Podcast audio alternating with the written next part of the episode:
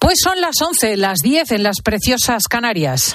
Con Cristina López Slichting, la última hora en fin de semana. Cope, estar informado.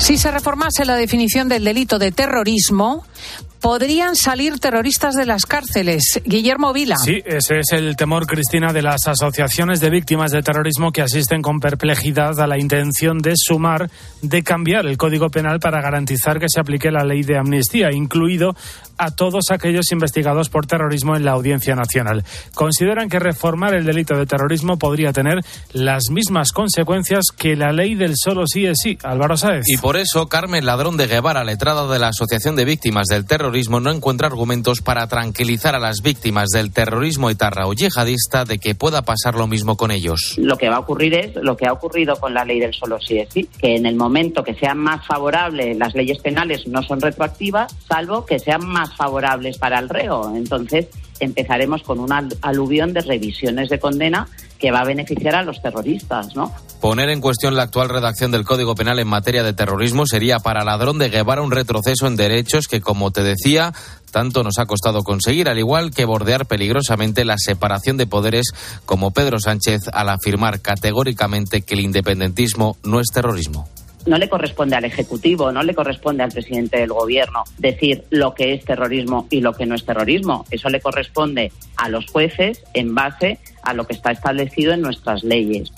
Además, la abogada de víctimas del terrorismo asegura que el terrorismo no solo está regulado a nivel nacional, también a nivel europeo, donde se asegura en cualquier caso que ese delito afecta a los derechos fundamentales. Y a esta hora, Pedro Sánchez interviene en Orense en un acto de apoyo a su candidato. Feijó lo hará por la tarde a las 5 en Pontevedra, acompañando al candidato del Partido Popular. Salvo el CIS, la mayoría de las encuestas apuntan a una mayoría absoluta del PP en las elecciones gallegas del 18 de febrero, pero con un margen más estrecho que el que obtuvo Feijó hace cuatro años. A la espera de la lectura nacional de los resultados, aquí en COPE hemos salido a las calles para saber realmente qué les preocupa a los gallegos a 15 días de su cita con las urnas. Santiago Alberto Varela la economía, la sanidad o los precios, los altos precios, entre lo que más preocupa a los gallegos a solo dos semanas para las elecciones del 18 de febrero. Que la economía funcione, porque es el pilar de todo. Si no funciona la economía, el resto se va a quedar, pues, en la retaguardia. Preocupa la sanidad, hombre, sobre todo. Intentar equiparar los sueldos que tiene la gente a la vida real, que no puedan ser alegremente los, eh, los alquileres que uno quiera porque entonces estás dejando mucha gente fuera. Lo de la sanidad es prioritario. Dos de cada diez gallegos, según las encuestas, aún no ha decidido a quién votar el día 18 de febrero. Los sondeos apuntan a una victoria clara de Alfonso Rueda del Partido Popular, pero con un margen más estrecho del de hace cuatro años, cuando el candidato fue Alberto Núñez Feijóo aumenta el temor por una escalada de ataques en Oriente Medio tras los bombardeos de esta noche de Estados Unidos en Irak y en Siria contra puestos proiraníes. El ministro de Exteriores de la Unión Europea, Josep Borrell, alertaba hace tan solo unos minutos del avance del conflicto. Estados Unidos debería de dejar de contribuir a la escalada Todo el mundo debería intentar evitar que la situación en la región se convierta en explosiva. Palabras de Borrell antes de la reunión de ministros de Exteriores de la Unión Europea. Según las Fuerzas Armadas estadounidenses, el bombardeo comenzó a las 10 de la noche hora española y es posiblemente la mayor intervención militar de Estados Unidos en Oriente Medio desde que Donald Trump bombardeara Siria en 2017 y 2018. Con la fuerza de ABC. Cope, estar informado. Nuevo examen para el Barça esta tarde contra el Alavés. Xavi Lasso. Sí, Guillermo, a las seis y media el equipo de Xavi llegó anoche a Victoria con la novedad de Íñigo Martínez, que ya ha recibido el alta médica y estará disponible para el partido. Para el entrenador, el objetivo es volver a estar a la altura. La Alavés, ganar tres puntos, que va a ser difícil, va a ser, es un rival complicado en su casa y a partir de ahí esperar. Esperar, no hemos hecho los deberes, de momento no hemos estado a la altura de la, de la competición. Madrid y Girona lo han hecho hasta este punto mejor que nosotros y esta es la realidad. Y aparte de ello, este fin de semana tenemos derby. Mañana a las 9, Real Madrid Atlético de Madrid. Ancelotti habla a las doce y media y Simeone a la una, así que estaremos pendientes. Además, hoy a las 12, a las 2, perdón, Valencia Almería, a las cuatro y cuarto Granada Las Palmas y a las 9 otro gran partido, Girona Real Sociedad. Te lo contamos en tiempo de juego a partir de la una. Ahora en COPE sigues escuchando el fin de semana, te quedas ya con Cristina. Muchísimas gracias, Guillermo Vila. A las 12 nos juntamos para más noticias y aquí seguimos en fin de semana de Cope con Cristina.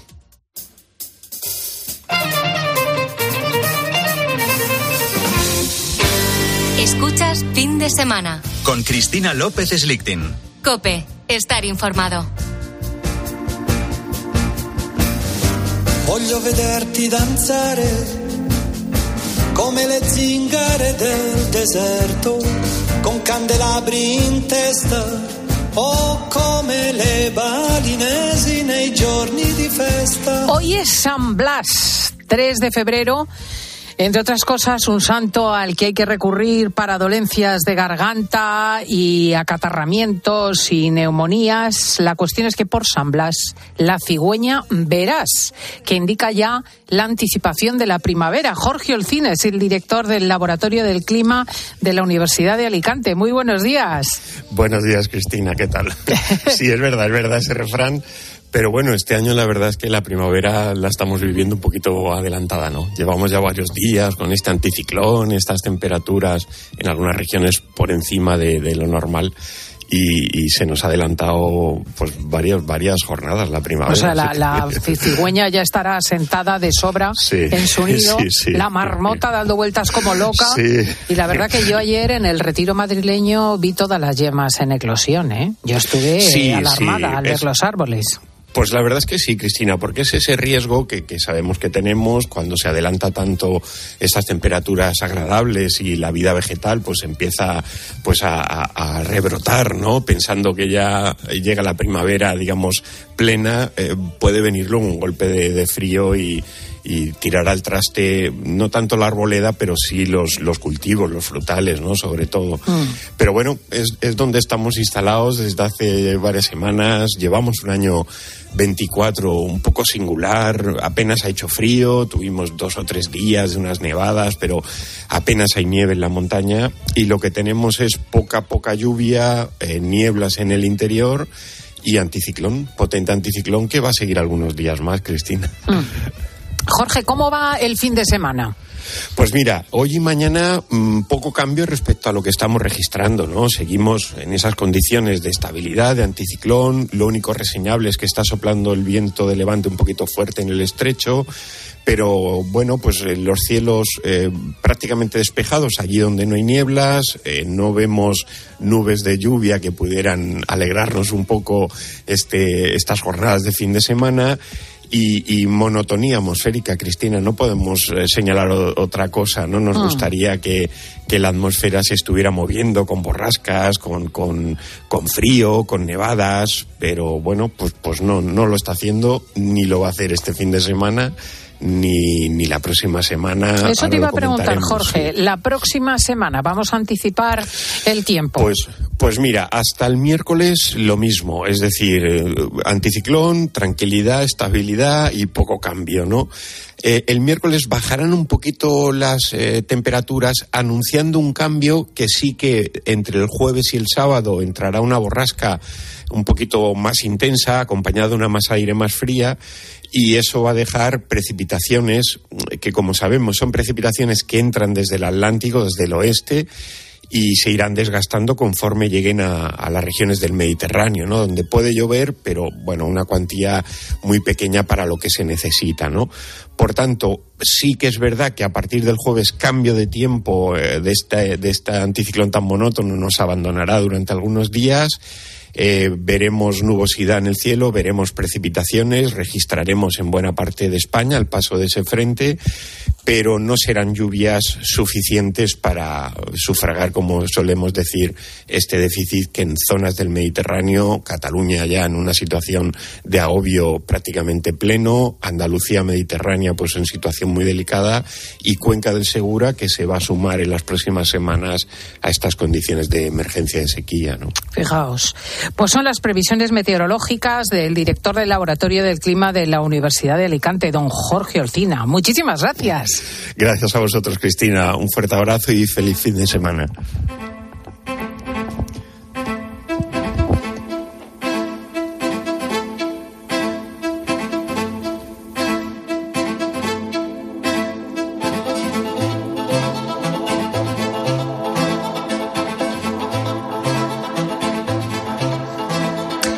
Tres chavales navegaban en canoa en el Mar Menor cuando ocurrió un accidente. Dos pudieron ser rescatados, pero se perdió la pista de uno de ellos, cuyo cuerpo ha sido hallado tras eh, una veintena de días desaparecido.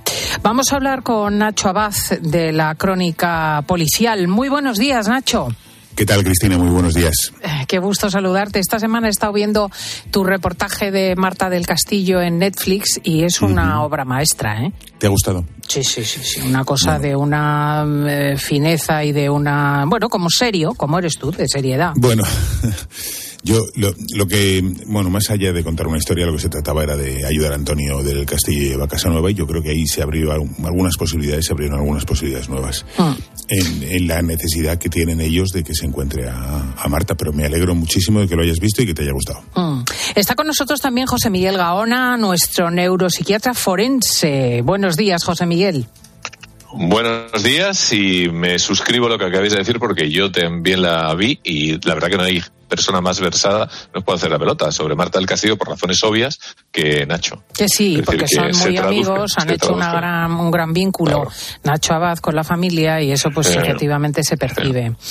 Bueno, pues ha aparecido el cuerpo de este muchacho desaparecido en el Mar Menor, ¿no? Sí, lo que pasa es que decías tú accidente y yo eh, ¿Fue un accidente o no fue un accidente? Y, voy a explicarme. Mirad, hoy os he traído elementos para, para intentar ayudar a, desentrañar el, misterio. A ver, dos jóvenes eh, pasean por el borde del mar en, en, los Alcázares, en Murcia, sobre las dos y media de la madrugada del 5 de enero. Imaginaos el frío que hacía el 5 de enero. Eh, de repente el viento les trae lo que parece que son gritos se paran a escuchar y oyen como alguien pide auxilio, em, grita desesperado. Eh, identifican rápidamente el origen. Vienen de dentro del mar. Pero por mucho que afinan la vista, no logran detectar de dónde viene. Oyen la palabra remo, oyen la palabra auxilio, socorro. También lo está escuchando una mujer, una mujer y un familiar de esta mujer. Eh, esta mujer es eh, la esposa de uno de los que grita desde, desde dentro del mar. Ah. Quiero que escuchéis la primera llamada que se hace al 112. Estamos aquí en los estamos aquí en el puente de la Rambla y hay gente gritando socorro, ayuda. Vale, pero están gritando socorro, ayuda desde dónde? No, se escucha aquí en la playa se escucha algo. Al lado del bar Alaska, en el, el, puente, la rambla. Vale, pero está escuchando dentro del agua. la policía para que venga por vosotros! ¿Lo estáis escuchando dentro del agua? Sí, eso parece ser, está dentro del agua. Vale, ¿no veis a nadie? No, no vemos a nadie. Estamos justamente en el puente. Ay, tu hueva. Vale, no, no veis nada, nadie visto luces, ni nada. No, no se ve nada. Vale, solo se escucha auxilio y ayuda. Sí, socorro. Socorro, pero he salido yo y he escuchado la voz de mi marido. Digo, ¿qué hace ese aquí? Auxilio y ayuda. A tomar por el culo. Ay, madre mía. No ve a, nadie. no, no se ve a nadie. Ay, espérate. ¡Ay! Que llame a la... Que, que voy a llamar a la policía. Vale, ya te han informado los compañeros. Vale. están los compañeros por la zona de policía local, están dando ya vueltas, también están ya han verificado que siguen mucha gente pidiendo auxilio. Vale, o sea que ya vale. está moviendo todo, ¿de acuerdo? Vale. A lo mejor. Había escuchado la voz de su, de su marido y, y, lejos. Pero, no, no, y dice, ¿pero qué hacéis ahí? ¿Qué hacéis ahí? A lo mejor se están ahogando o algo. Eh, son importantes eh, eh, estas afirmaciones en directo de lo que están viendo y de lo que está sucediendo, porque eh, ella, la propia mujer, en ese audio, no sabe qué está haciendo su marido en mitad del mar, pero luego declararía que habían salido a pescar. Vale. O sea, no, hay, no hay coherencia. No, no hay coherencia. Dicho esto, eh, además de la mujer y de este familiar que llaman al 112, hay dos personas más que llaman al 112. Cristian y Miguel, escuchad. Buenas, eh, estábamos dando un paseo por la playa y hemos escuchado unas voces de unos chavales que están gritando ayuda, no sé qué, el remo, tal. y están eh, como en mitad del Mar Menor, en los Alcázares, y están gritando por ayuda. O sea, nos da la impresión de que se han ido con una barca y no saben cómo volver. Estamos haciéndoles luces con el móvil. Sí, sí, sí, estamos viendo sus luces y escuchando sus voces. Al horizonte, cerca de, un, de dos islas pequeñas que hay en medio del Mar Menor, que son la Perdiguera y el Barrón. Están haciendo señales de luces. Estamos en un muelle que hay aquí. Entonces lo hemos visto. A mí personalmente me da la impresión de que están a la misma altura de la isla Perdiguera, creo que es. Miguel, Miguel, trae para acá el... Espérate un segundo que voy a mirar con Google Maps más o menos. Intentas triangular un poco. Están gritando ahora mismo ayuda. Están gritando muy alto, además. Ayuda. Porque se oye y están lejos. Es decir, aproximadamente hemos calculado nosotros viendo en Google Maps que unos 7 kilómetros, pero tampoco estamos muy seguros. Es que yo creo que a esa, a esa distancia no les escucharíamos, pero la luz parece muy lejana. Pero no, vemos una luz muy lejana, pero escuchamos las voces también muy lejos, ¿eh? Ahora están más cerca que antes porque me da la impresión de que veo la luz más, más alta. Y al ver la luz más alta que está más cerca. Bueno. No Eh, sabemos esta es cuántos la- son, pero la- escucho al menos, la al segunda menos yo creo llamada, Cristina. Eh, Se están escuchando dos voces, gritando auxilio, y hay luces. Lo que quería que, que entendieseis es que había luces y que gritaban el remo. Claro, em, vamos a ver. em, estamos, eh, insisto, dos y media, tres de la madrugada del 5 de enero, Mar Menor. ¿Qué han contado eh, los dos supervivientes? Bueno, la, cuestión es que mm, llega ahora mismo, después de estas llamadas, llega la Guardia Civil, la Policía Local, la Guardia Civil entra dentro del mar, con una lancha que cojan del puerto, sacan a dos, los dos están ateridos, temblando, a punto de, de caer inconscientes, eh, y dicen, hay un tercero, hay un tercero, lo buscan por allí la Guardia Civil, pero no lo encuentra y dicen, mira, ante el temor de que a estos dos que hemos re- rescatado les pase algo, los vamos a llevar rápidamente a puerto para que les atiendan y ahora salimos a buscar de nuevo el tercero. Eh, y estos dos, uno de ellos se, se desmaya. Y toman, les toman unas primeras declaraciones ahí eh, sobre la marcha que son las que no terminan de cuadrar. ¿Y por qué? Bueno, los chicos llegan blancos, eh, les faltan las fuerzas, los llevan a, un coche, les ponen la calefacción a la máxima intensidad, llega una ambulancia y se lleva uno de ellos, pero mientras tanto han, han ido hablando con ellos, ¿no? Y un agente les dice, ¿crees que el amigo que vuestro que falta y que no encontramos eh, está ahí en el agua? Dice, y uno de ellos dice, está muerto. Cuando yo hablé con ellos en, en directo, con los dos, supervivientes, eh, me dijeron que eh, venía nadando detrás de ellos, uno de ellos, y el otro me dijo que se había quedado agarrado a la barca. Bueno, pueden ser las dos cosas, que uno viese que estaba agarrado a la barca cuando empezó a nadar intentando huir hacia la orilla y que el otro viese que nadaba detrás. Pero lo que no dijo ninguno es que estaba muerto. Cosa que ya me choca. Es decir, ¿cómo sabían que estaba muerto o cómo sabía que estaba ya muerto? Imposible, claro, normalmente imposible, pues no puedes certificar que se ahoga alguien cuando no estás. Esto es. eh, Oye, un, deta- un detalle, un detalle importante, Nacho. La, la piragua quedó flotando para, obviamente, servir como asidero a Ivo. Sí. ¿Podría sí. o se por lo que parece, por lo que parece quedó flotando. Quedó flotando y luego llegó Quedó a aparecer flotando. en el borde del, en el borde del, del mar. Entonces, eh, ¿qué piensa la familia? Pues que hay gato encerrado. Después, ¿por qué salieron con esa barca? Bueno, pues primera versión, la de Rocío. Mi marido y dos amigos han salido a pescar. Habéis oído lo que ha dicho en el audio. No tenía ni idea de que su marido estaba en el mar. Pero es que cuando yo les pregunté a estos dos chicos que por qué habían salido, pues dijeron que Ivo de repente les ha dicho, oye, que he encontrado un kayak ahí, una canoa medio abandonada en la playa, venga, vámonos ahí y nos montamos y nos damos una vuelta. Y entonces iban a ir de puerto, de, de, de pantalán a pantalán, de puerto a puerto, nada, unos pocos metros y como se sentían bien, pues dijeron, venga, vámonos hasta la isla eh, de la Perdiguera, en, en el Mar Menor. Claro, eh, eso no cuadra con el pescar eh, y con la improvisación de repente. Eh, pero es que además, ¿dónde iban? Pues iban en una canoa, esto se ha demostrado, pero cuando llega allí la Guardia Civil y les pregunta al principio, dicen que iban en una tabla, como una especie de tabla de paddle surf. Y que ellos iban por detrás, como que se había partido la tabla de paddle surf y que Ivo iba por delante en la tabla de paddle surf. Es decir, que se había partido la tabla. Y entonces dices, pero vamos a ver, ¿en una tabla o en una canoa? ¿Nos queda claro qué es lo que, cómo, cómo, cómo hemos salido al mar o no?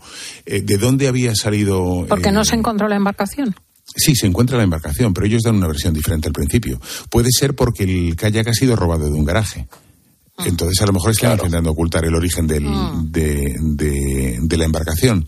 Pero claro, no tiene sentido eh, que, que den varias versiones sobre las por qué han salido al, eh, han salido al mar también. Y luego, eh, di- diga Ona, Ona. No, no, hay un detalle técnico también que me ha llamado la atención. Es decir, los testigos que están en la orilla advierten cómo hay señales luminosas, no saben apreciar la distancia. Bueno, eso no es relativamente importante para lo que quiero decir, pero mm, todos sabemos eh, la sensibilidad que habitualmente tienen los móviles al agua. Son bastante incompatibles. Eh, incluso la pantalla, la pantalla, en cuanto hay agua, pierde muchas veces la capacidad táctil a la hora de poder, en un ejemplo, arrancar la luz del móvil, con lo cual me resulta, mm, hay ahí, hay ahí unas cosas que, que seguramente tienen explicación, ¿no? Pero me, pare- me parece extraño que estén pidiendo socorro con el, móvil aparentemente seco o bastante seco, o estaban todavía encima de la piragua en cuestión, y o a lo mejor ya no estaba en la piragua. ¿Qué es lo que pasó? La secuencia es importantísimo, aclararlo. Claro, porque ellos lo que cuentan es que salen, el de delante se enciende un cigarro, se lo pasa a Ivo, Ivo se lo pasa al de atrás, pero se descapulla el cigarro y entonces Ivo se va a encender uno y se pone de pie en el kayak con la canoa esta y se da la vuelta y caen todos al agua.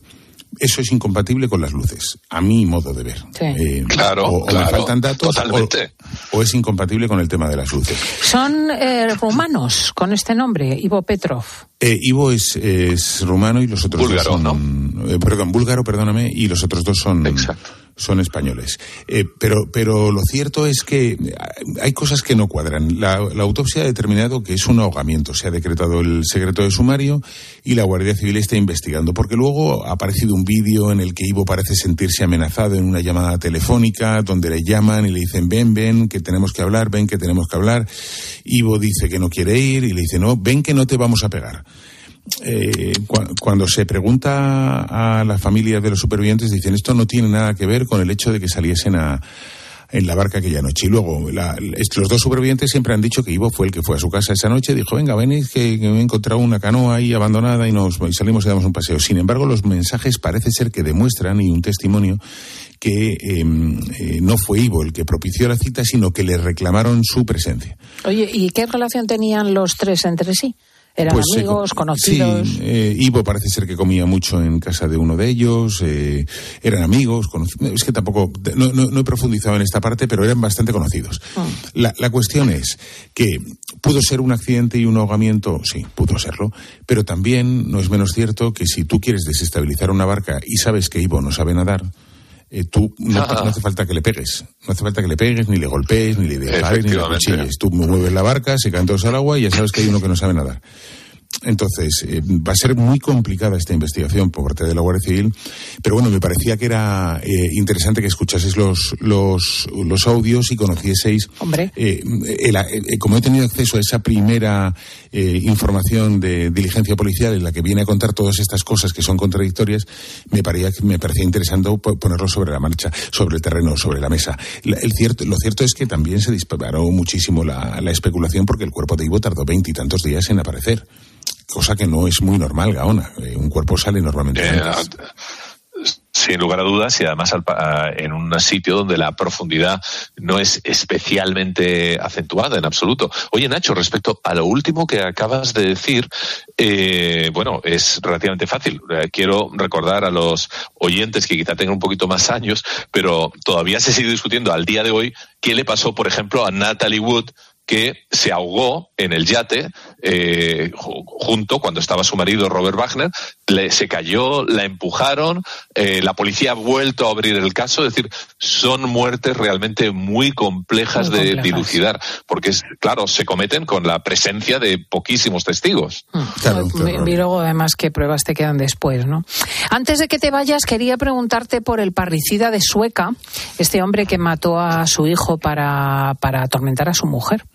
Bueno, hay veces que, que uno se plantea y formula la pregunta en voz alta si la prisión permanente revisable es eh, suficiente y si no debería ser revi- no revisable. Eh, este hombre, el 3 de abril de 2022, eh, se llama José Antonio, estaba separado de María, de María, Dolores, pero tenían un hijo en común, Jordi, de 11 años. José Antonio había sido condenado por malos tratos eh, porque había agarrado del cuello a su mujer, la había golpeado, la, había levantado en el aire. María Dolores nunca había visto violencia con respecto al niño, con respecto a Jordi. Entonces, el día 3 de abril, cuando dijo, oye, quiero celebrar el cumpleaños con él, pues María Dolores le dejó. Eh, ella vivía en, en, Cullera, ellos en Sueca, y nueve kilómetros de distancia. De repente recibe una llamada en el móvil, es su hijo, mamá, me quiero ir de aquí, me quiero ir de aquí, me quiero ir de aquí, muy agobiado. Eh, y ella se pone muy nerviosa. Sabe que algo más malo está sucediendo, coge el coche y sale disparada en dirección a, Sueca. Eh, ¿Qué estaba pasando? Pues que el padre eh, había cogido un cuchillo de la cocina y estaba persiguiendo a su hijo por la casa y le dio 27 puñaladas. Eh, cuando le había dado la 26 y el chavalín ya no, vivo, consciente, eh, todavía con la posibilidad de salvarse, pero perdiendo sangre y, con tremendo dolor, permitió que, Jordi llamase a su madre. Eh, llamó por teléfono a su madre, que estaba en el camino, en, en el coche de, de Cullera Sueca, y su madre escuchó mamá, el último aliento, eh, un grito desgarrador porque lo que José Antonio es que escuchase la madre cómo moría su hijo y Ah. con, convertirla en una muerta en vida. Lo ha conseguido, ¿eh? su propósito lo ha conseguido. Eh, fueron 27 puñaladas. Finalmente, cuando llegó la madre, ya había mucha gente allí. Probablemente el propósito era que llegase ella, abriese la puerta y la matasen a ella, de la, la ella también. Pero bueno, la cuestión es que llegó el juicio y le preguntaron a él, oye, si, si María Dolores no se hubiese separado de ti, ¿tú habrías matado a Jordi? Y él dijo, no, es decir, quiso culparla a ella, echarle la culpa a ella de la muerte de Jordi. Quis, ha, ha, querido convertirla en una muerta, en, una, en, en, en el padecimiento permanente. Eh, la, esta madre va, va, a tener un dolor inmenso para toda la vida, inmenso. Eh, del que nadie le va a sacar, ni no creo que ni el mejor de los psicólogos, nada, nada, el mejor de los psicólogos, nada, eso nada. es imposible de recuperar. Y él la condenado a prisión permanente revisable. Y vista la crueldad, Cristina, eh, yo, Qué yo, horror que a mí me hace desconfiar de la raza humana, del ser humano. Luego me congracio con los seres humanos cuando hay cosas bonitas y gente que ayuda desinteresadamente. No, es que el mal existe, si es que nos creemos que no. Yo, yo me planteo, ¿la prisión permanente revisable es suficiente? ¿Debería ser no revisable para casos como estos? Lo que pasa es que con, con negársela, quiero decir que la, la, la, quiero decir, la revisión se puede producir, pero no significa que vaya a salir, ¿no? Porque, no, porque Gaona, esta mujer, ¿en qué circunstancias va a quedar para siempre?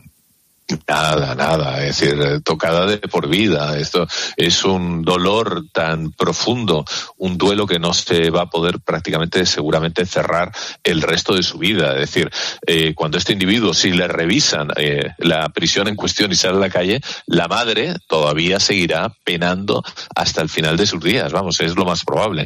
Este individuo adujo, es, eh, corrígeme, estoy equivocado, Nacho, que tenía problemas de alcoholismo, que había tenido Sí, una sí. profundísima depresión, etcétera, etcétera, ¿no? Pero no se pudo probar. O ¿qué es lo que pasó? No, no, no se pudo probar, no, no. Bueno, y sobre no, todo es que no veo la relación entre su profundísima depresión y la crueldad. No, no, ninguna. No, ya, Ninguna, no, no, bueno, eh, la, la- estamos eh, no justificándolo evidentemente, sino Mm. intentando explicar, aunque fuese lejanamente, si, si había otro factor que podría influir a la hora de ser más o menos consciente de lo que estaba haciendo, pero al parecer no se pudo probar. No, no, y aparte Así que- es, es cierto que le da contexto a todo, pero, pero más allá de eso, este hombre quería hacer daño y quería amplificar sí, el daño. sí. Es que era su objetivo ya. Y Sí, me cuesta, sí. ente- Eso- me, me cuesta eso- eso- entender, eso- Gaona, eso es un cómo uno es capaz de hacer daño a su hijo. Que sí, que sí, que sí, que sí. Convertir a su hijo en nada para hacer daño a su mujer. Eh, Eso, eso es un concepto interesantísimo porque muchas veces hemos hablado de personas que tienen brotes psicóticos, alcohol y tal, pero hay gente que tiene brotes psicóticos y les da por pintar o tener personalidades como la de Van Gogh o, o- o, bueno, o componer poemas, ¿no? Mm. Y otros les sale lo peor que tienen dentro, con lo cual también no es menos cierto que hay un factor previo al, Pero- al pero- tema, si acaso existiese. Y la cuestión es cómo puedes dejar de amar a un hijo, que es lo- los que somos padres Ya, los amamos, ya. para hacer daño a tu mujer. Es, es- es que me parece una Bueno, es el mal, ¿no? Sí, el mal. Eh, Eh, ex- extraditarlo a Yemen. Pobres yemeníes. Lo dejo, lo, con lo bonito lo que es. Yemen. No, Bueno, eh, no, no, vamos para a... que le juzguen, para que le juzguen. Ah, con el código Espera, que, aquel. espera que, me, que me tengo que despedir de Gaona. Gaona, te veo en código 10 el martes a las 11. Sí, sí, sí, sí, hombre, a las 11 ahí estamos como un clavo, como un clavo. Eso, Cristina. Gracias, Nacho. Eh, no, decía que tenemos que ir a la tertulia de chicos porque Elon Musk Venga. afirma haber implantado un chip en el cerebro de un paciente. A mí ya, ya me flipa que le hayan autorizado esto. Lo llama telepatía. Vamos a ver, eh, al margen de lo que él concretamente haya hecho, cuál es el futuro de los implantes cerebrales. Escuchas fin de semana. Con Cristina López Slichting. Cope, estar informado. Este fin de semana, duelo en el césped. Este sábado, Deportivo Alavés Fútbol Club Barcelona. Tuvo otra el Barça, Oli. Y el domingo, el derby madrileño. Real Madrid, Atlético de Madrid. ¿Quién manda en la capital? El Madrid eliminó al Atleti en la Supercopa y el Atleti se vengó en la Copa del Rey. No hay dos sin tres. Partidazo. Tiempo de juego con Paco González, Manolo Lama y el mejor equipo de la radio deportiva. El número uno del deporte. La felicidad no es un destino al que llegar. La felicidad está en el camino. Y si ese camino lo haces con tu nuevo Fiat, mucho mejor. Encuentra la felicidad con la Fiat Happiness Fórmula. Solo este mes tienes ofertas exclusivas con entrega inmediata en la gama de Fiat. Acércate a tu concesionario más cercano y encuentra la felicidad en cada curva. Si elegir es ahorrar for you, ahorra todas las semanas con los productos marca Carrefour, como con el café en cápsulas Carrefour Pack de 30 a 4 euros con 35 y otras ofertas como la pechuga entera de pollo Carrefour formato ahorro a 4 euros con 95 el kilo. Hasta el 4 de febrero en hipermercados, market, web y app. Carrefour, aquí poder elegir es poder ahorrar. Dosificación perfecta. Mientras cuido del planeta. Tú solo compras muy sencillo. Y el dinero a tu bolsillo. Ahorra programando tu lavadora con autodosificación con el asistente de energía y con el reembolso de hasta 150 euros. Bosch. Quiero un auto que me mole. Nuestra oferta es enorme. Yo mi coche quiero tasar. Nadie le va a pagar más. Si en la huellas quieres buscar. El de Sevilla de Perlas me va. Te lo traemos de saldo está. 15 días para probar. Mil kilómetros para rodar.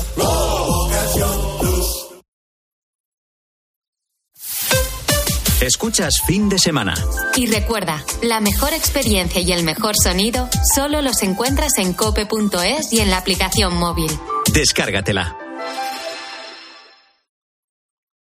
Cibeles, Gran Vía, Callao, Puerta del Sol, Palacio Real. El 28 de abril, Madrid se viste de running en el Zurich Rock and Roll Running Series Madrid 2024. Vive una experiencia única en maratón, media maratón o 10 kilómetros. Últimas inscripciones en rockandrollmadridrun.com. Patrocinador Naming Zurich Seguros. ¿Sí, papá? Hija, Yastel nos ha mejorado la tarifa. ¿Otra vez? ¿La fibra? Sí, y los gigas. Pero papá, que a mis amigos no se la han mejorado. Lo siento, hija, es que somos de Yastel. ¿Pero qué quieres? ¿Que mole más todavía? ¡Más! Seamos sinceros, a todos nos gusta mejorar. Por eso en Yastel volvemos a mejorar las tarifas por el mismo precio. Llama al 1510. Mira qué tomates. Tomates rosa de la reina. ¡Qué pintaza! Pero si no son rojos, son rosas. Claro. ¿Has visto qué grandes? Para toda la familia. ¿Son nuevos? ¿Qué va? Son tomates antiguos. Buenísimos. Ya. ¿Y son de...? De Motril, Granada, tomates rosa de la reina. De Hortícola Guadalfeo. Los especialistas en tomates. Comparte la sorpresa. Comparte el sabor. Es por ti que has cambiado tanto. Tus gestos épicos inspiran a Zurich Seguros a ser mejores. Por eso, ahora por ser cliente de Zurich, con el seguro de hogar, tu mascota también estará protegida. Infórmate en zurich.es y contrata tu seguro de hogar. Hagámoslo épico. Zurich. En el corte inglés hasta el 7 de febrero, tus marcas de moda para mujer están con todo el 50% de descuento. Woman y Southern Cotton, Joy Soisty Wear, Green y Tintoretto. Si antes te gustaban, ahora más. Solo en las segundas rebajas. El corte inglés. En tienda web y app. En Peugeot estamos listos para ayudarte a llevar lo más importante, tu negocio. Por eso, en los días Peugeot Profesional vas a poder disfrutar de condiciones especiales en toda la gama. Aprovecha del 1 al 14 de febrero para dar energía a tu negocio. Inscríbete ya en peugeot.es. En CaixaBank estamos presentes en más de 2.200 municipios y contamos con ofimóviles en 783 poblaciones y más de 1.600 gestores senior para que nadie se quede atrás. Porque estamos comprometidos con la inclusión financiera y queremos estar cerca de las personas para todo lo que importa. CaixaBank, tú y yo, nosotros. Con la aplicación de Cope, vayas donde vayas, vamos contigo. Nos escuchas en directo o cuando tú quieras, porque llevas en tu móvil todos los programas con los mejores comunicadores. Eh, son dos puntos de información después del clásico que tenemos que analizar. Hay muchas cosas que comentar. Lo vamos a hacer a continuación. Descárgate la app.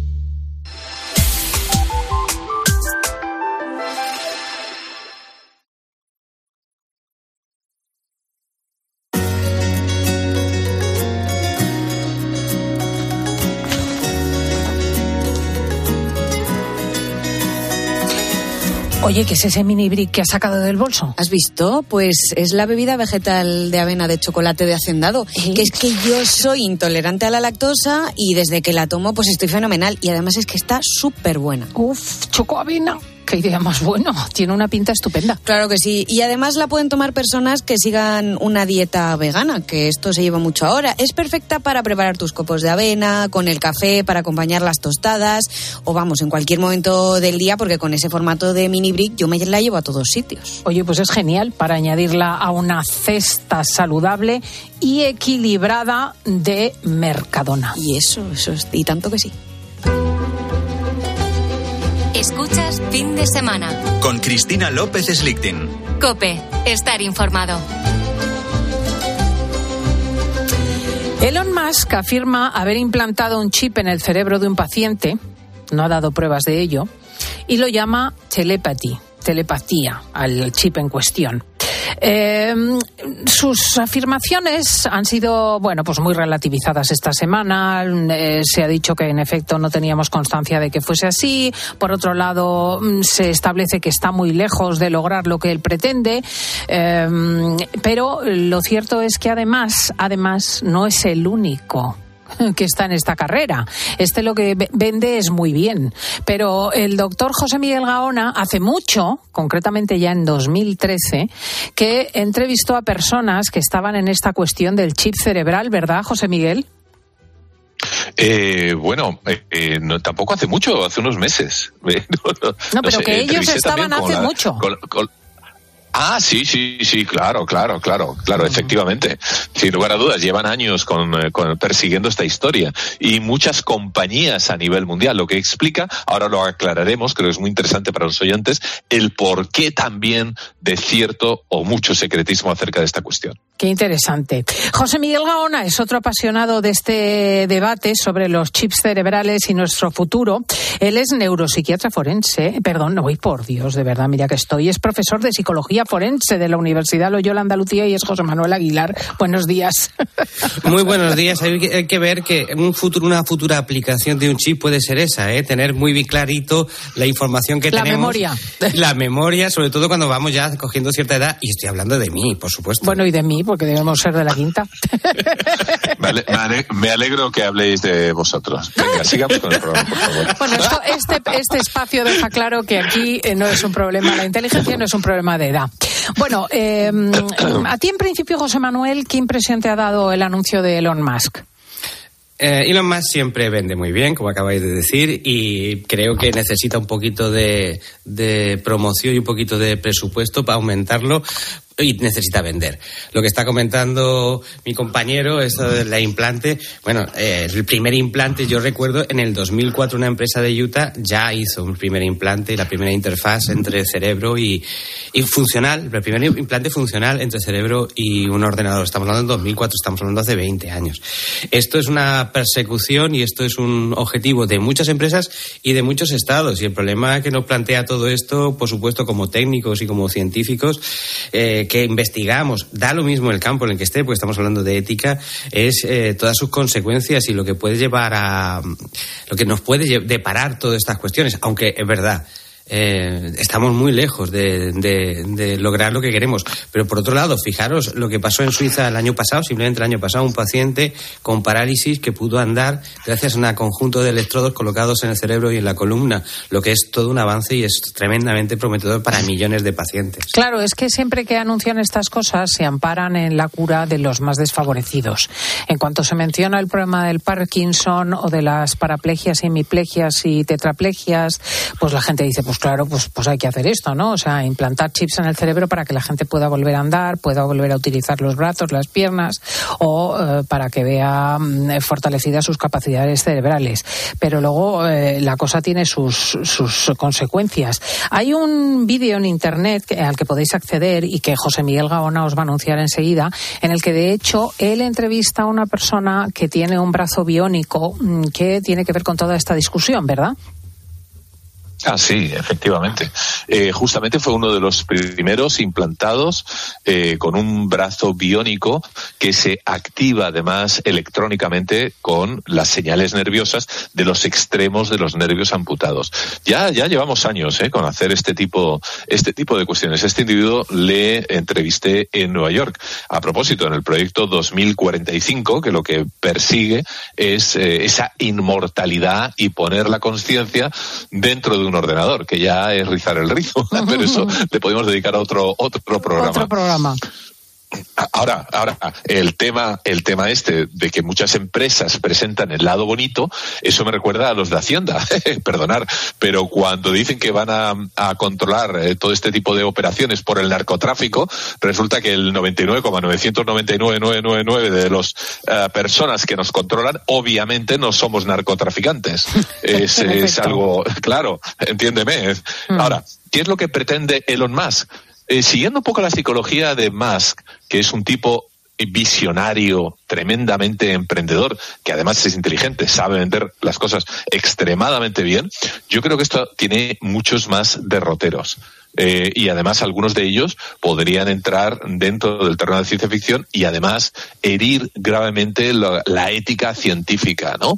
Es decir, uh, ¿qué va a pasar cuando podamos leer qué es lo que está en un momento dado eh, pensando algo, alguien, porque en la propia web de Elon Musk, en la de Neuralink, y en un artículo justamente publicado ayer mismo en la revista Nature, eh, admiten abiertamente que lo que están eh, leyendo y abro comillas, traduciéndolo lo más literal posible, son los pensamientos interiores. Cierro comillas, ahí lo dejo. Ay, es que es, es que es tremendo. Es que te quería hacer otra pregunta, perdóname José Claro. Manuel, a propósito del vídeo que he visto eh, de tus investigaciones. Es que aparte del brazo biónico, tú entrevistas también a otros científicos que ya habían utilizado la versión del chip cerebral. O sea, no solamente habían intervenido las terminaciones nerviosas, por ejemplo, de un brazo, ¿no? Para relacionarlas con un brazo artificial, sino que andaban buscando la conexión cerebral. Exactamente. De hecho, si alguien quiere ver el, el vídeo, lo pueden poner en Google, Gaona, y luego I Love My Brain. Y vais a ver que es una, un spin-off de la reunión secreta. Y entrevisté hace unos meses, perdón, de eso fue la confusión que tuve antes, al doctor Mahidi, que es un neurocirujano en el Mount Sinai, el hospital uno de los de mayor prestigio a nivel mundial y, y en Estados Unidos, que está en Nueva York. Y él um, trabaja con una empresa que se llama Synchron, que es australiana e implantan unos chips a nivel cerebral, eh, un modelo que se llama Stenroad. Sten, pueden adivinar los oyentes que son, además la estructura es muy parecida a los Sten que se ponen en aquellas personas que han tenido un infarto, que no es otra cuestión que una especie de malla que se introduce, en este caso, a través de la yugular. Esta malla tiene un montón de chips adosados en la finísima estructura, con un, una guía, se mete por esa yugular, se pone en el cerebro bajo localización por rayos X, se va poniendo y se deja ahí con una interfase que se implanta en el pecho, a través del cual puedes hacer las lecturas de lo que sucede en el cerebro, ¿no? Esto es se está poniendo actualmente, de hecho es una de las empresas que es rival de la de Elon Musk, ¿no? ¿Y qué es lo que Entonces, hace ¿qué se pretende ese con chip? esto? Perdona, exacto. ¿Qué es lo Pues que sí, leer, leer Claro, claro. Leer señales cerebrales, una de las utilidades que se piensa uh, con mayor premura es la del Parkinson. Va a leer eh, en un momento dado señales y a través del, del propio eh, chip, de la propia estructura del Stenrod, eh, inyectar, por así decirlo de alguna manera, no sustancias, sino señales eléctricas que de alguna manera vayan compensando todo tipo de problemas neurocerebrales. O sea, es, una versión afinada y sutil de un electroshock. Bueno, no, el electroshock se pasa, eh, como bien sabes, eh, eh, cantidades de electricidad mm. con, importantes de una manera anárquica mm. prácticamente entre electrodos del cerebro. No, no, esto es tremendamente sutil, ¿eh? Te va leyendo, es que te va leyendo las ondas electroencefalográficas, mm. te la va leyendo, estás leyendo todo lo que sucede dentro de tu cerebro. Entonces, lo que hagan las empresas con toda esa información ya es harina de otro costal. Puede dirigirse hacia el bien, pero ¿quién nos garantiza que no hay programas ocultos, que seguro que los tiene que haber, en áreas que desconozcamos al día de hoy? es desde luego se abre un horizonte José Manuel insospechado porque claro. más allá de estas empresas eh, y de estos médicos que ya están trabajando con implantes cerebrales eh, la, la perspectiva de futuro es eh, muy otra el asunto es que nuestros oyentes tienen que entender que sencillamente lo que estamos leyendo es vamos a elaborar una máquina que lea la actividad eléctrica. Es decir, es sencillo, es, en principio es muy sencillo. El problema que estamos hablando de cirugía cerebral, que siempre es peligrosa, sobre todo por temas de inflamación, de sangrado. Estamos hablando de, mm, de pequeñas estructuras muy bien, pero que requieren, de, por ejemplo, la de Elon Musk, tener una batería de litio, que siempre es muy peligroso. Pero vamos a irnos a las cuestiones éticas y os voy a citar tres cuestiones simplemente y muy rápido.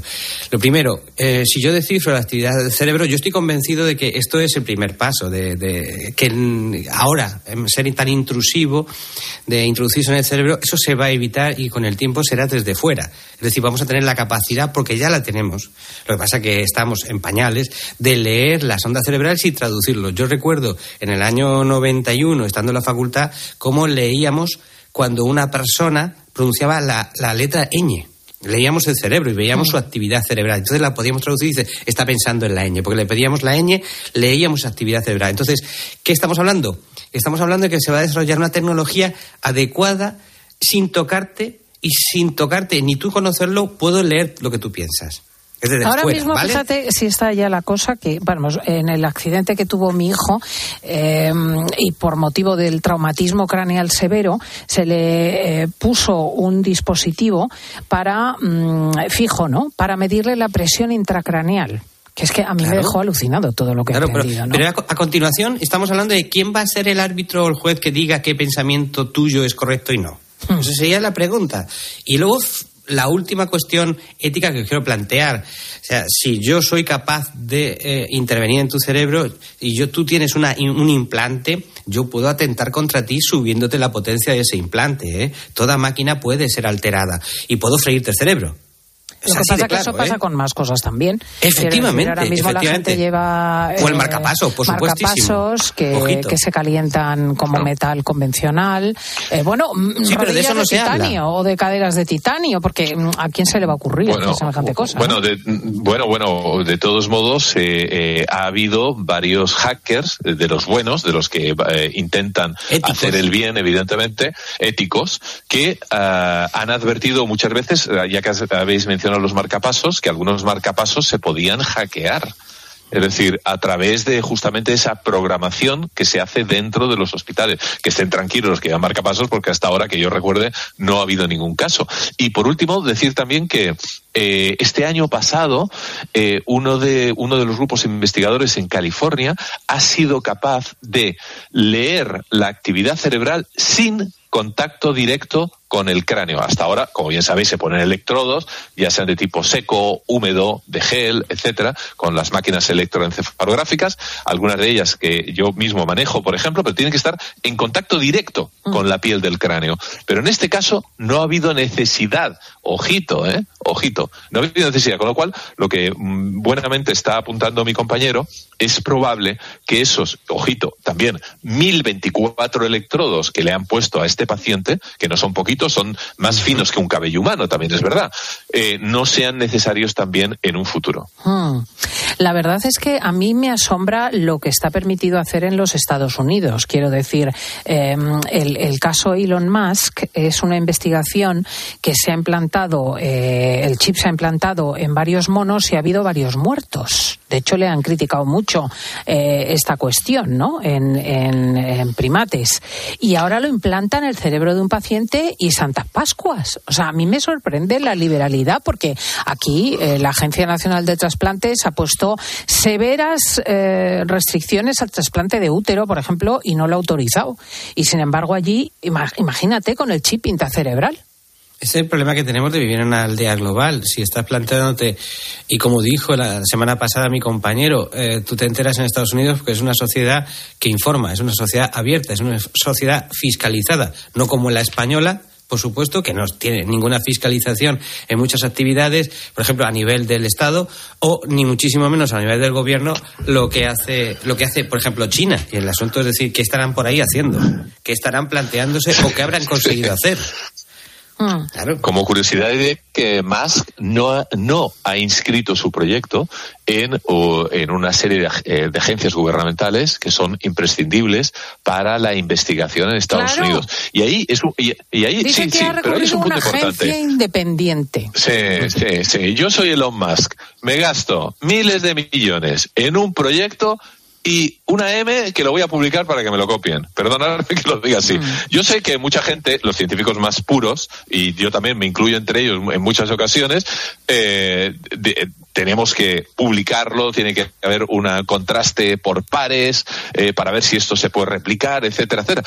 Pero claro, estamos en un terreno tremendamente peligroso, en el que empresas privadas invierten sus propios recursos y, como es lógico, muchas de estas cuestiones tienen un secreto de tipo industrial. Claro, no van a decir, mira, oye, lo de esto de que nos costó mil millones, aquí lo tenéis, venga ya. Mm. Ahora, Le- también le te digo también que, el ¿eh? mecanismo es imparable. ¿eh? Quiero decir que si tú, por ejemplo, en el caso de los temblores parkinsonianos que generan unos sufrimientos horrorosos, demuestras que los implantes cerebrales los detienen, o en el caso de la imposibilidad de andar con una paraplegia, demuestras que puedes eh, estimular de algún modo la musculatura, aunque se hayan eh, interrumpido las conexiones de los nervios, es que es imparable. Eh, No, no podemos ser hipócritas, es que no podemos taparnos los ojos. Y eso ocurrió también eh, a partir del año 40-50 con la, con la medicación. Es decir, eh, la medicación a nivel psiquiátrico, eh, bueno, pues se hicieron muchas barrabasadas, hubo mucho ensayo, error, muchos, decenas de, de- de miles de personas fueron usados como co- conejillos de indias. Por supuesto, podemos hablar también de la cirugía cerebral, que hubo verdaderas brutalidades. Lobotomías. Hoy en día, hoy en día lo vemos como brutalidades. En su momento, pues en su momento yo creo que triunfó el secretismo, ese conchabeo entre, entre médicos que había también, y lo que no podemos hacer es ser hipócritas. ¿eh? Tenemos que dar luz, hablar de ello, y como es imparable y no se le puede poner puertas al campo, lo que tenemos que hablar es debatirlo y decir hacia dónde vamos. Igual que hemos hablado aquí también de las decisiones de inteligencia artificial, las máquinas autónomas, máquinas autónomas que van a decidir si vives o mueres. Que eso es así, porque los ejércitos van a hacer eso, máquinas autónomas. Entonces, mm, no seamos hipócritas, debatémoslo, hablemos y que hablen todos, se hable desde un punto de vista filosófico, ético, religioso, y aquí creo que ese, esa mesa está por formar, ¿eh? Esa Mm. mesa para, para juntarse, por supuesto científico, estamos hablando de ciencia, pero estamos hablando del ser humano. Sí, sí, Comité de Bioética Científica. Esta misma semana, bueno, hoy estamos hablando de la réplica en Siria y en Irak de los ataques norteamericanos para venga- vengarse de objetivos iraníes después de que un dron atacase los eh, centros estadounidenses en Jordania. O sea, que es que esto de la guerra cibernética ya está ahí, ¿no? Y aquí ojo por Efectivamente, ojo y el mundo quedará ciego. Mm. Eh, ¿Cuál sería el horizonte, José Miguel, del tema este de los implantes cerebrales? ¿En qué está pensando Elon Musk? Yo creo que Elon Musk está llegando, mira, el propio nombre, que evidentemente desde un marketing excelente, ¿no? El tele, telepathy, ¿no? Estamos eh, utilizando una palabra que prácticamente todo el mundo conoce su significado. El, eh, el horizonte está en introducirse en eh, las entretelas del cerebro, porque me temo que además se van a, a su vez, a descubrir muchísimas más cosas. Es decir, a la vez que Elon Musk está progresando en sus ingenios, en sus aparatos, también eh, lo que están haciendo es conocer estructuras del cerebro, conocer aplicaciones que también se pueden utilizar de una manera u otra y a lo mejor incluso se podrán aprovechar algunos de los errores. Esta misma semana ha aparecido la noticia de que una cierta variante de Alzheimer eh, fue de alguna manera contagiada hace ya Sí, décadas vamos a con una hormona sí, del crecimiento. Mañana lo tardaremos minutísimamente en el programa, sí, sí. Eh, eh, ha, ha sido un accidente, pero también abre las puertas a muchos investigadores para decir, vaya, quizá haya otra manera de hacerlo. Elon Musk eh, va a seguir adelante. Yo, ya sabes que trabajé con eh, Michael Persinger, se dedicaba también al tema de la conciencia del cerebro en Estados Unidos, y en esas conversaciones privadas, lo cuento ya, Michael Persinger falleció hace poquitos años, eh, el los del proyecto eh, ARP, HARP americano, secreto, de, habían contactado con él hace mucho para, por ejemplo, modificar el pensamiento humano mediante microondas.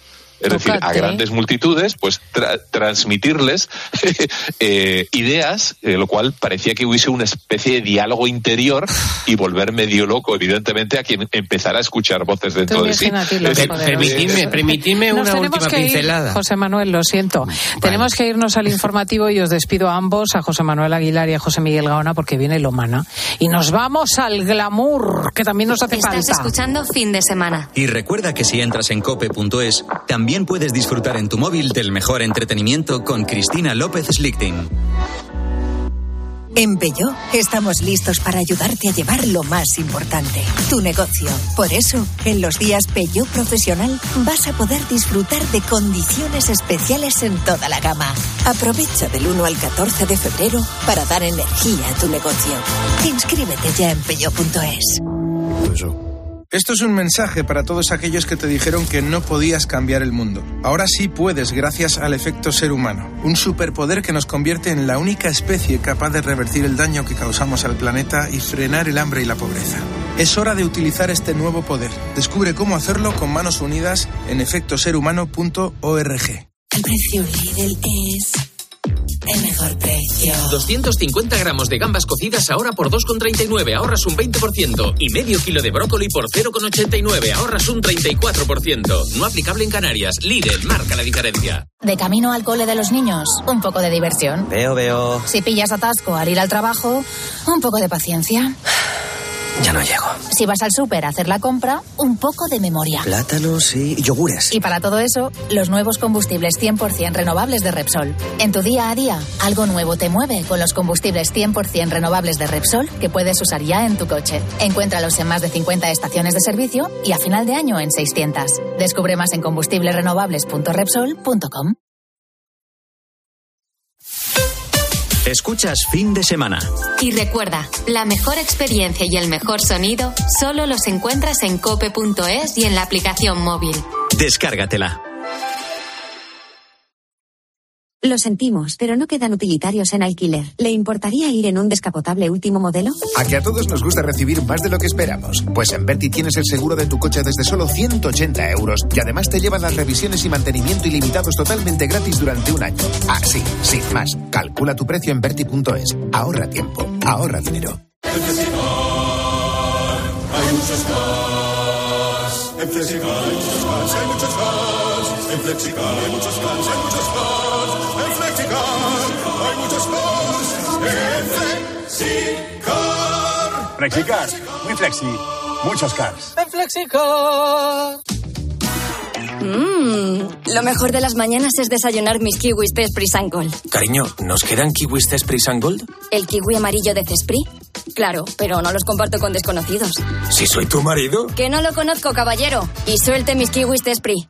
Déjate atrapar por el irresistible sabor de los kiwis de Esprit. La avería del coche, la universidad de Ana. No sé cómo voy a llegar a fin de mes. Tranquilo. Si alquilas tu piso con alquiler seguro, puedes solicitar el adelanto de hasta tres años de renta para hacer frente a imprevistos económicos o nuevos proyectos. Infórmate en alquilerseguro.es o en el 910-775-775. Alquiler Seguro, la revolución del alquiler. A ese dolor de espalda que te fastidia el fin de semana.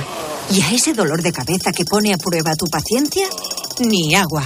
Ibudol es el primer ibuprofeno bebible en formato stick pack para aliviar el dolor rápidamente, con agradable sabor y sin necesidad de agua. Al dolor, ni agua. Ibudol tenía que ser de Kern Pharma. Lea las instrucciones de este medicamento y consulte al farmacéutico. Y es que vas mirando por la ventanilla del bus o estás en una terracita tomando algo y te vienen vacas a la cabeza. Y no, no estas vacas, sino estas. En Halcón Viajes sabemos lo que te pasa. Más de 50 años y millones de viajeros hacen que sepamos las vacas que tienes en la cabeza. Ocho días recorriendo Praga, Budapest y Viena desde 865 euros. Halcón Viajes, sabemos de viajeros.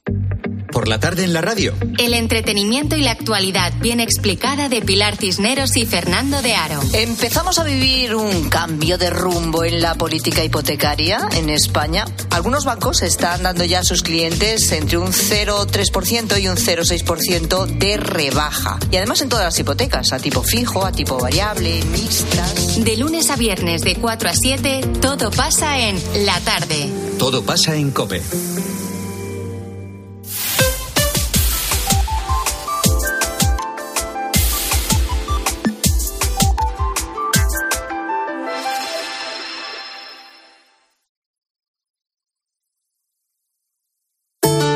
El ángel del Señor anunció a María. Y concibió por obra y gracia del Espíritu Santo. Aquí está la sierva del Señor. Hágase en mí según tu palabra. Y el Verbo se hizo carne. Y habitó entre nosotros.